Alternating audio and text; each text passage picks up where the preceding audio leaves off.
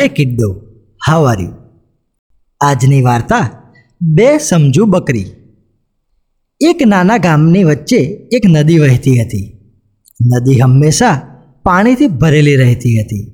નદીના બંને કિનારાને જોડતો નાનો સાંકડો પુલ હતો.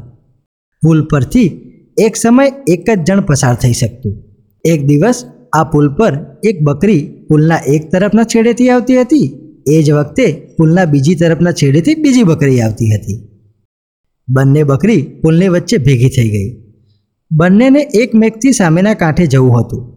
બકરીઓ વિચારમાં પડી ગઈ, પાછા જઈ શકાય તેમ ન હતું. એકબીજાની બાજુમાં થઈને પણ નીકળી શકાય તેમ ન હતું. બકરીઓ સમજુ હતી, તે ગભરાઈ નહીં. તેમ તે લડી ઝઘડી પણ નહીં.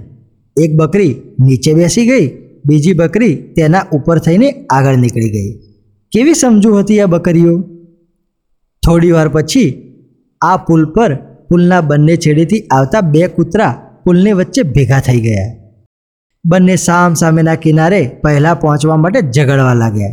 એક પણ કૂતરો પાછો ખસવા માટે તૈયાર ન હતો. બંને એકબીજાને બચકા ભરીને મારામારી કરવા લાગ્યા. તેમનું ધ્યાન રહ્યું નહીં અને બંને નીચે નદીના ઊંડા પાણીમાં જઈને પડી ગયા.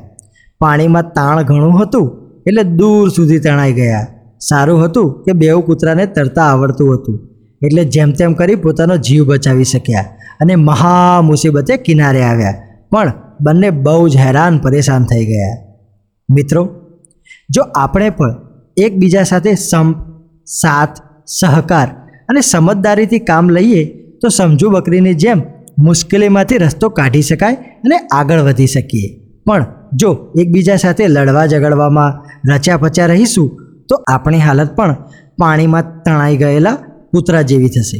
મિત્રો, મજા આવીને આવી જ બીજી વાર્તાઓ સાંભળવા માટે અમારી સાથે જોડાયેલા રહો. Stay tuned by